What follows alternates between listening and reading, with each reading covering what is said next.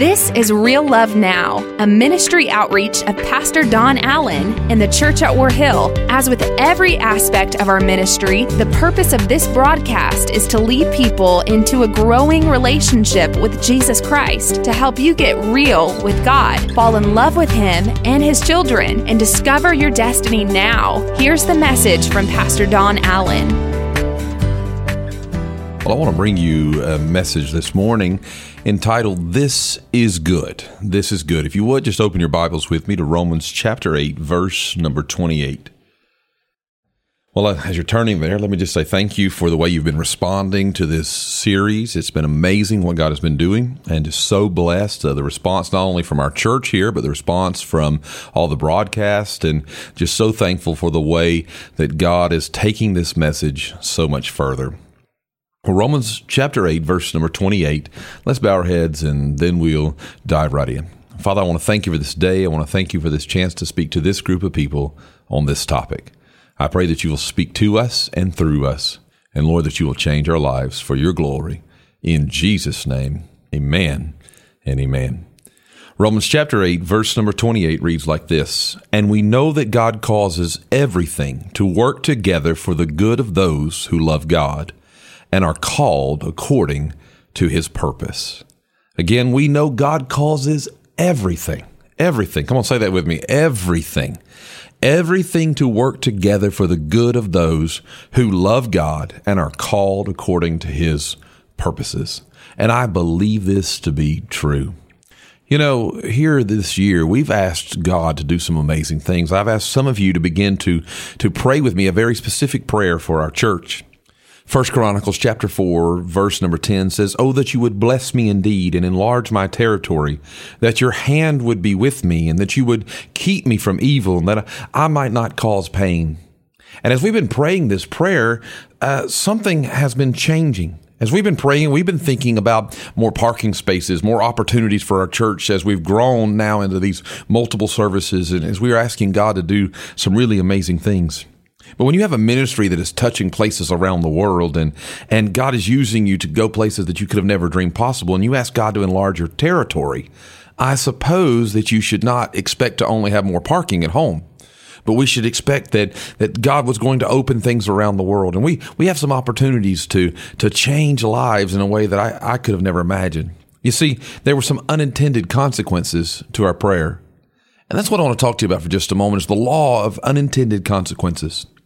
Simply put, the outcome of our actions have unintended consequences that are beyond our ability to control, beyond our ability to predict. That when I do something, something is going to happen. You know, have you ever had one of those moments where you can, you know, you think it's going to go one way, but then you speak and it comes out another way to the person you're trying to communicate to? I, I know I've had a lot of those in my marriage for sure. But there's, you see, everything we do has a different kind of consequence. The, the unforeseen consequences fall into three categories. First, the unexpected benefits. Let me say that again for you. The unexpected benefits. These are the pluses. These are the things that for whatever reason, this happened. When you did this, this came through. You bought this and it showed up with a, a second one unexpected. It's a buy one, get one, and you didn't even know it. And, and man, it's awesome. And that was an unexpected benefit. Then an unexpected drawback that you had no clue that by doing this, this was going to occur.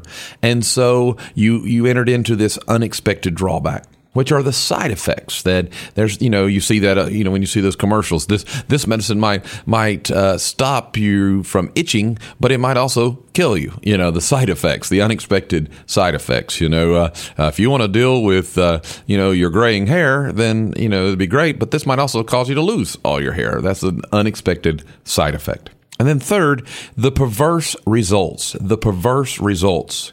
You see, this is when your original intention bites you in the back of the hand, when you you could just see it being a good opportunity. And that's why we often say, why do the people we help the most hurt us the deepest? Because you see it one way, but but for whatever reason, you, you went out of your way to, to help someone, and then it, it went further and further and further and further. I, I remember a commercial that you know someone just spoke to someone kindly, and then before long, that person you know follow them around and has them blocked in a corner, telling them all the problems of their life. That was a, a perverse result. They thought thought they would just be kind for just a moment, but then it flipped around. You see, we all deal with these unforeseen uh, consequences. It's the law of unintended consequences. Proverbs 16 and 9 tells us that we can make our plans, but the Lord determines our steps. That there, that in our life, that, that we think we're headed somewhere, but it always has a way of turning us in a different direction. And that it's God's sovereignty that is turning us in that direction. You know, we're not called to be driven along by the winds of circumstance. Our job is to use every day and every circumstance for the glory of God. That's who we are. That's what we're supposed to do, to use every day for the glory of God. Trusting that in fulfilling our purpose, he will fulfill his promise that when I engage in what God has called me to do, when I begin to do exactly what God has chosen me to do, that at that moment, that I will begin to unleash the ability for God to do what he wants to do. And I think that's what's holding a lot of us back. We're, we're being held back because we're, we're spending way too much time uh, trying to figure out what God wants us to do and begging God for his promise to be fulfilled. But within all of us, there is a kingdom purpose that can be unleashed by the transforming of our, of our lives into line with God's will. Somebody said, I don't know what God wants me to do. My answer is very simple. I always say, do what God told you to do last until you know what God wants you to do next. And so important and so imperative. You see, an important point to remember about the fulfillment of God's promises on your life and the promise for your good that God is going to turn whatever it is. I mean, you ought to just say that with me. This is good. I mean, this is good that God's going to turn everything for your good. But here's something I want you to notice that when it does turn for your good, it is rarely going to be what you wanted it to be. It's rarely going to look like the thing that you thought it would look like. You had hoped it would go this way, but then it comes out another way. I, I found this. People say, is, is your life and the ministry and the things God has you doing, is it what you thought it would be, what you dreamed it would be? And I, I just shake my head and I say, no, it's never uh, even close to what I thought it would be. Uh, it's beyond what I could have ever imagined. And, and God has a plan for you, but I, I know other times in my life that I begged God for something. I, I remember one time that Christine and I, we, we were so so desperate for our first home, and there was this home that we we felt like we could handle and it, we could afford, and you know, we were church planners and we didn't have hardly anything, and we didn't know how to move forward, and we begged and begged to God asking God for the, the, the chance to to buy this home and, and, and we didn't get it and we felt so like man what did we do wrong why did we miss the will of God but and my dad spoke to me and he said, son, that house is not adequate for, it's not big enough for two people. It, it, and it was a very, it was about the size of a garage, honestly. And he said, you know, you, you don't, that's not what you need. You're going to be entertaining people. And, and, the home we, we did move into was very moderate and, and, and was well within our means. And, and I honestly was much more uh, adequate and probably three times the size of that, the garage size little home. And, and not that the size of a home matters, but it was, it was, the point was God was working for our good in that moment, but we thought we knew what the good was going to be. But God was working for us so much better. And I, I want you to understand that God's working for you so much better than you could have imagined. You know, for example, Joseph was sold into slavery by his brothers. Can you imagine that moment that, you know, he's just coming across the hill and he's thinking, man, you know, I'm out here and this is great to be out of home and I've had this adventure and, and, and he, he suddenly is taken by his brothers and they're going to kill him. And, and one of them says, no, just throw him in the pit. And, and then while he's gone, the other brothers take him out of the pit, strip him down, sell him as a slave. And as Joseph has been sold into slavery, what he's praying for, the good that he's praying for, was probably very simple that his father would find him.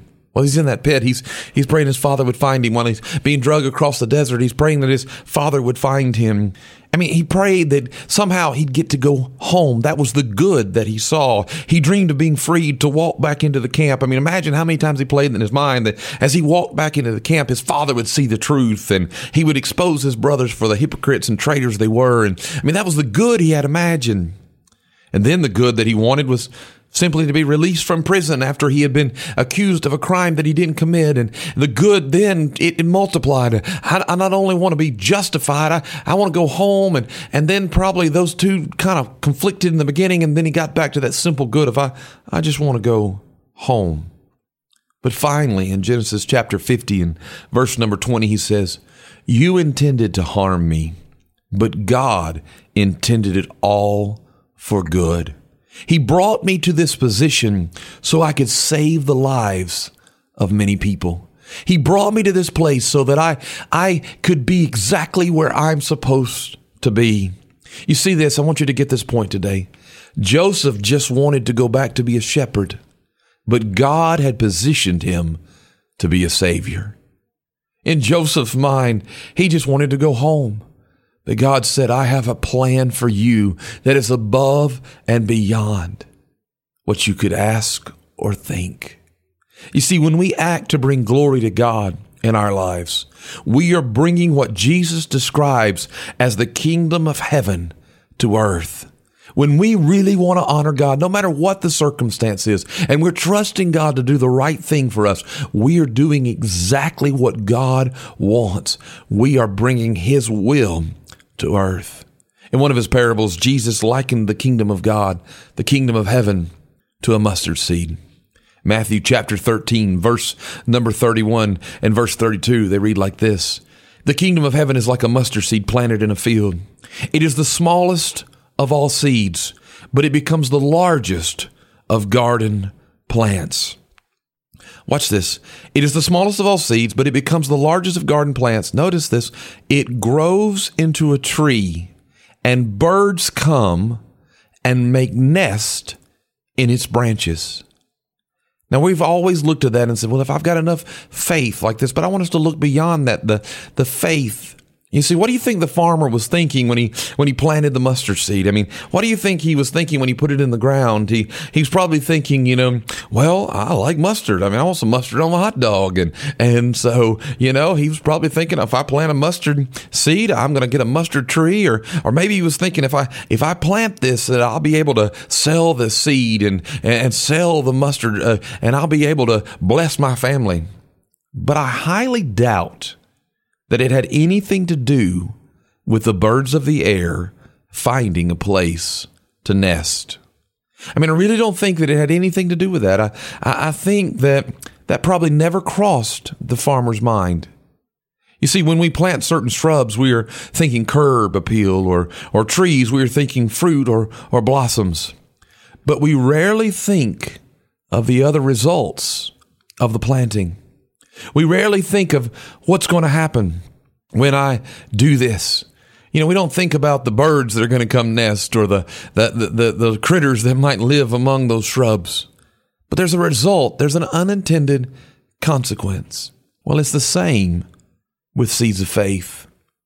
You never know where it will branch. You never know who your faith is going to bless. You never know with what you're standing for right now who's going to be ministered to, who's going to receive from that. You don't have a clue what God's wanting to do through you, but your faith is going to have consequences, and many of those consequences are going to work for your ultimate good. You see, it's beyond our ability to guess what's going to happen when we sow seeds of faith. But according to God's promise, according to the word of the living God, the results will be greater than we can ever ask or imagine. You see, this is faith. This is faith at its very core. This faith will initiate actions that will result in results we never set out to accomplish. God's looking for somebody that He can show Himself strong for. God's looking for somebody that He can bless. God's looking for somebody that He can pour out His Spirit upon. And, and He wants to do that for you. And what it's going to take is you being willing in the middle of circumstances that you don't have any clue how it's going to work for your good, that you're going to just plant your feet and say, God, I trust trust you. This is good. I don't know why I'm here and I don't know why I'm going through this, but this is good. And God is still able to fulfill his promise.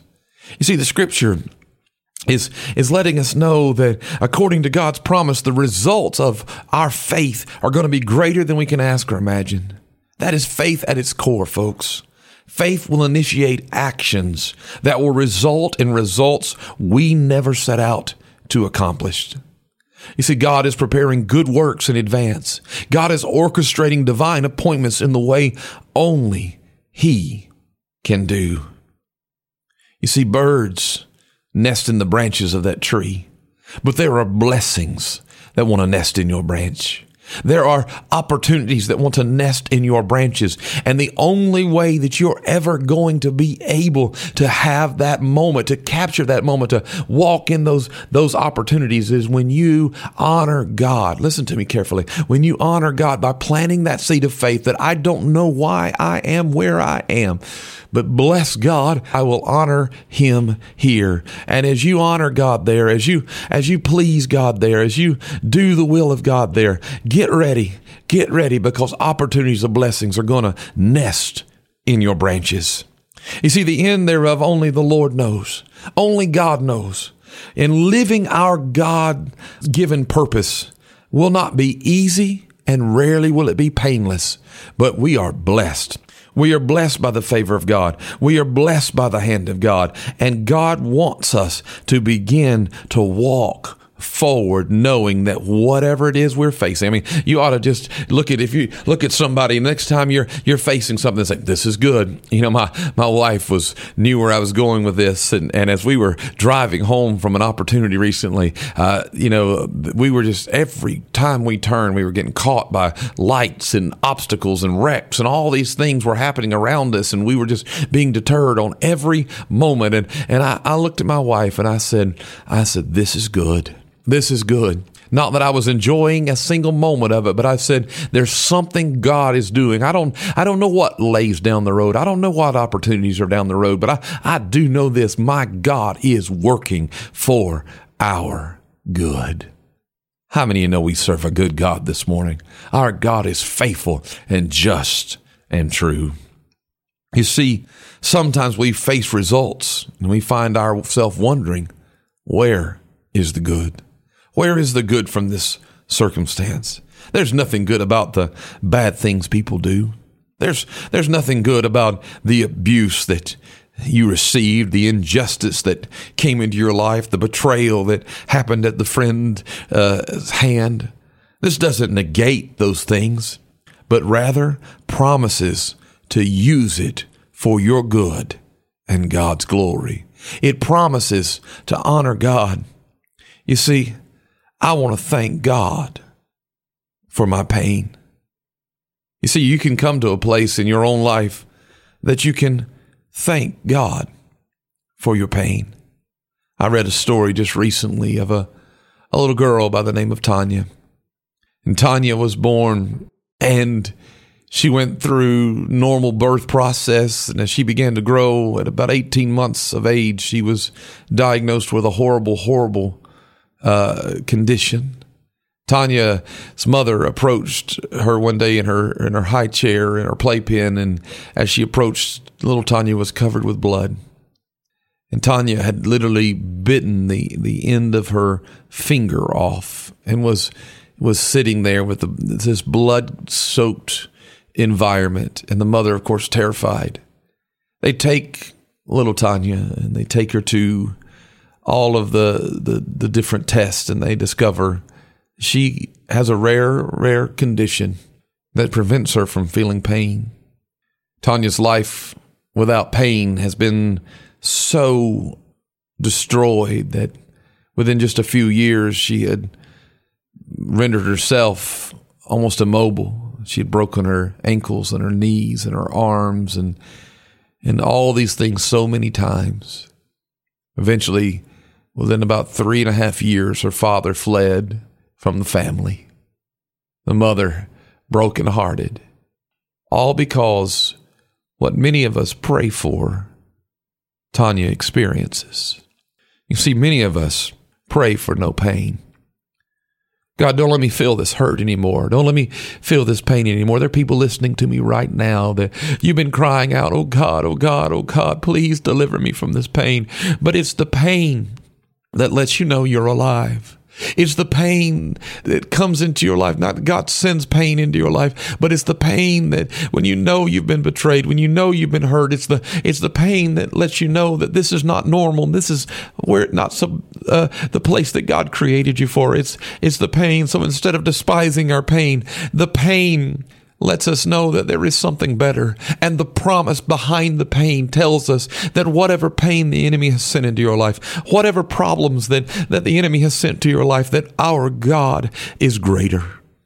Our God is stronger. And our God says, I will turn this for your good. I will use whatever pain has come against you, and I will turn it for your good. See, Romans 8:28 becomes a prism through which we can view our present circumstances with confidence in God's promise.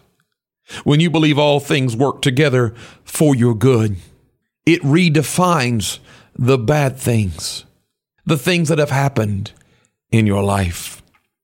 The worst day of your life can turn into the best day of your life. See, this truth gives us a quiet confidence that everything is going to be all right. In fact, whatever I'm facing is going to end up better than where I am right now.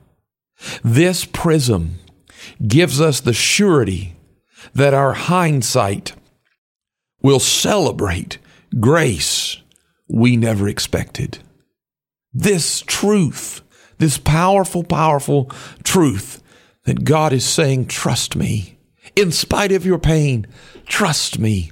In spite of where you feel like you have spent far too long, you may be in a situation like Joseph that it looks like it's getting worse and you've been doing the right thing. But trust God, He will turn this for your good. God has a promise for you. God has a blessing for you. You know, I'm reminded of an old African folk story. This story is about a king and and this king and his friend were out hunting. You know, this king and this young friend of his, they they literally grown up together. They had been childhood best friends and so when the prince would then ascend his father and and become the king he brought his childhood best friend along as his most trusted confidant this friend had a way of always encouraging the king and in every circumstance this this friend would say this is good. This is good. And one day the the king replied to his friend why do you always say this is good? And the friend said because they're, they're, this is good. It's always going to work for our good. So after some time, the king and this friend are they're out and they're on one of their adventures and and they're they're hunting. And this this this friend of the king, it is his job as the assistant to the king to load the firearm for the king. And the king fired the gun, but it had been overloaded and the gun exploded and it blew off the king's thumb. As was his habit, after the chaos of the moment, the friend looked at the king and said, Well, this is good. This is good. To which the king replied, This is not good. And he had his friend thrown into prison. A year later, the king was out hunting with his friend, another friend, and suddenly the king is captured by another tribe a tribe of cannibals. They take the king back to their village. They tie him to the stake, preparing for their rituals. And he thought to himself, as he heard the words of his old friend, This is good. He said, No, this is not good. But just before lighting the fire, one of the cannibals noticed that the king's thumb was missing. And according to the tribal tradition, they would never eat anyone who wasn't whole, so they set him free. You see, if they ate him, then that part of who he wasn't would come to them, and they believed that they would lose something from their life. So, as the king looks at his hand as he's walking from the village, he realizes that his missing thumb was what spared his life. And immediately he thought of his friend with whom he had been cross and where he was sitting in prison. He said to his friend after he brought him out of prison, he said, You were right. He said, It is good that my thumb was blown off, and I'm sorry for sending you to jail. It was not good. To which his friend replied, No, this is good. The king still didn't understand. He said, What do you mean? It has not been good that I sent my best friend to jail for a year. But the friend insisted, Oh, no, this is good. If I hadn't been in jail, I would have been with you, and my thumb is not missing. You know, I, I'm thankful. I'm thankful that our God can even use our pain. Some of you are going through some things right now as we prepare to close today. You're going through some things. You're hurting. You don't know why you're going through them. I want you to understand something. It's probably not the result of the hand of God that you were there. But God can use that pain. God can use that problem. God can even use that diagnosis. One of my dear friends, he'll tell you that the diagnosis he received of cancer was one of the best things that ever happened in his life because God brought him through with a new perspective and he was able to see the good hand of a good God in the entire process. God's speaking to you today. You see, the key to this is making the distinction between immediate good and ultimate good. I don't believe that this verse promises immediate good all the time. As a matter of fact, Jesus said in John 16 33, In this world you will have trouble. There are going to be moments, you know, we're sitting there going, Oh no, this can't be happening. God's word's not true. I, I'm going through something. No, God said, All things will work together for your good. That it may be like Joseph. You're just wanting to get home, but God's wanting to do something great through you that will help others be saved. You see, the guarantee, however, is this God will use even the worst things that happen for your ultimate good and His ultimate glory. And I'm thankful today that our God has made all that we have faced work for our good. Father, I thank you for this day. I thank you for your love and for your blessings and for your wisdom. And I ask you today that you'll speak to all of those that have heard this message. Speak to them and help them, O oh God, to honor you and to please you. And Father, right now in the middle of their pain, Father, when they're just wanting to go back to the way things were, I pray that you will give them a glimpse of what is ahead. And for that one that hears the sound of my voice, that's been looking for a reason to trust, a reason to believe, and all they can see is all the pain and the problems that have kept them from believing. I pray today that right now they will understand that ahead of them with Christ are promises that Christ is able to fulfill. The Christ who looked death, hell, and the grave right in the face and defeated them. The Christ who died on the cross, but three days later arose in power and life wants to come alive in them. And if you're here this morning and you'd like to give your life to that Christ, I want to pray with you now. Or maybe you're listening to me today, or maybe you've joined us via television today, and you say, I want to give my life to Christ as well. Let's pray this prayer of faith. The Bible says that if we confess with our mouth and believe in our hearts that Christ was risen from the dead and that Jesus Christ is Lord, that we would be born again. So let's pray this prayer of faith right now together. Jesus, I confess my sins. I am a man who is flawed and failed. You see my past, my present, and my future. I give it all to you. Forgive me by the blood that Jesus Christ shed for the remission of my sins. And in Jesus' name, I trust and I believe in the promises of God that by faith I am forgiven, that by faith God is my Father, heaven is my home, and Jesus is my Savior. In Jesus' name, amen and amen